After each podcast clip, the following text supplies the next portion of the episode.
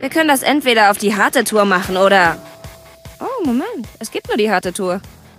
Wei, einst eine Kriminelle von den berüchtigten Straßen Sorns, ist eine hitzköpfige, impulsive und furchteinflößende Frau, die kaum Respekt vor Autoritätspersonen zeigt. Sie ist seit ihrer Kindheit auf sich allein gestellt und schärfte in den Gassen ihren Überlebensinstinkt, genau wie ihren eigenwilligen, ruppigen Sinn für Humor. Sie arbeitet jetzt mit den Wächtern als Hüterin des Friedens in Piltover und schwingt ihre mächtigen Hextech-Handschuhe, mit denen sie Wände und Verdächtige gleichermaßen mit Leichtigkeit zerschmettern kann. Vai kommt ursprünglich aus der Region Zorn, gehört jetzt Piltover an und nimmt im Spiel die Rolle des Kämpfers ein. Und das ist ihre Hintergrundgeschichte. Willkommen auf der Party! Ich hoffe, dir gefallen Schlager! Vai, Piltovers Vollstreckerin. Vai hat kaum Erinnerungen an ihre Kindheit in Sorn und die Erinnerungen, die sie hat, würde sie am liebsten vergessen. Als Mitglied der Grubengörenbanden musste sie früh lernen, von ihrem Verstand wie auch von ihren Fäusten Gebrauch zu machen, um zu überleben. Jeder, der Vai begegnete, wusste, dass sie sich aus jeder brenzligen Situation herausreden oder herausprügeln konnte. Meistens entschied sie sich für Letzteres. Keines der älteren Bandenmitglieder aus ihrer Jugend konnte ihr etwas über ihre Eltern sagen. Die meisten gingen einfach davon aus, dass diese bei einem der vielen Industrieunfälle ums Leben gekommen waren, die in Sorn leider viel zu häufig vorkamen.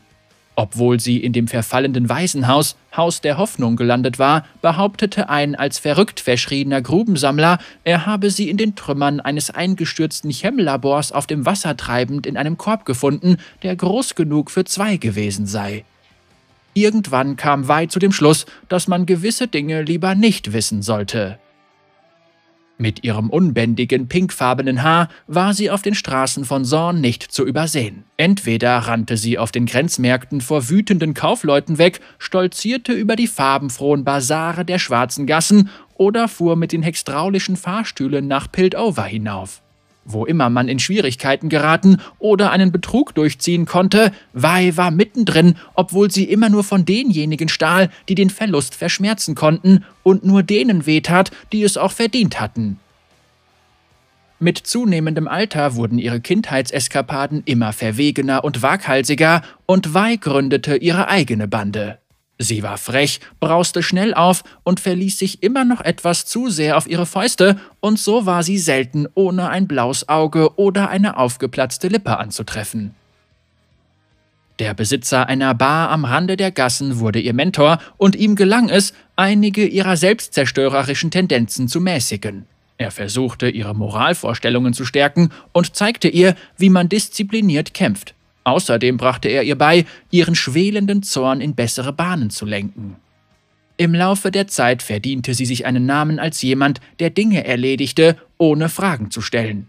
Sie belauschte die Unterhaltungen der sonnitischen Bergarbeiter, die häufig die Bar aufsuchten, und erfuhr auf diesem Weg, wann große Geschäfte getätigt wurden und wie die Zahlungen erfolgen sollten. Für einen Chembaron waren das kleine Fische, aber für sie und ihre Freunde war es ein Vermögen.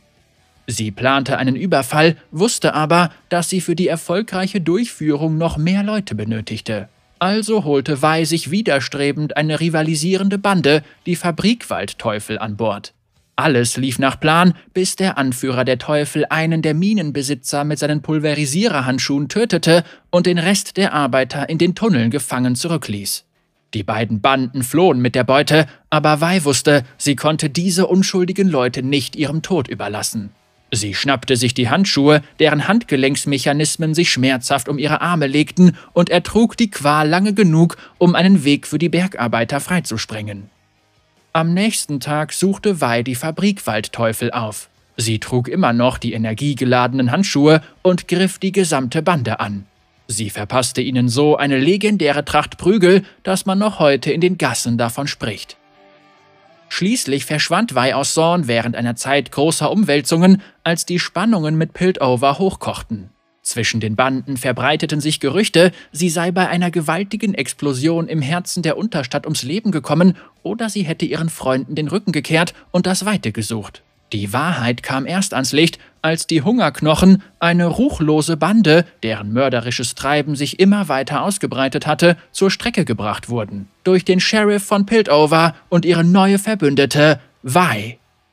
Die ehemalige Bandenanführerin stand jetzt in Diensten der Wächter und hatte die chembetriebenen Pulverisiererhandschuhe durch brandneue Atlas-Hextech-Prototypen ersetzt.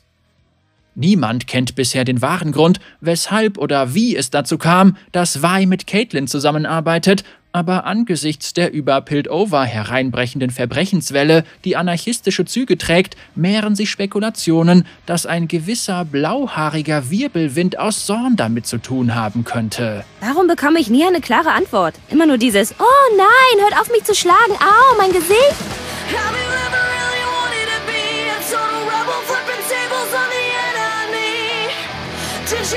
try to find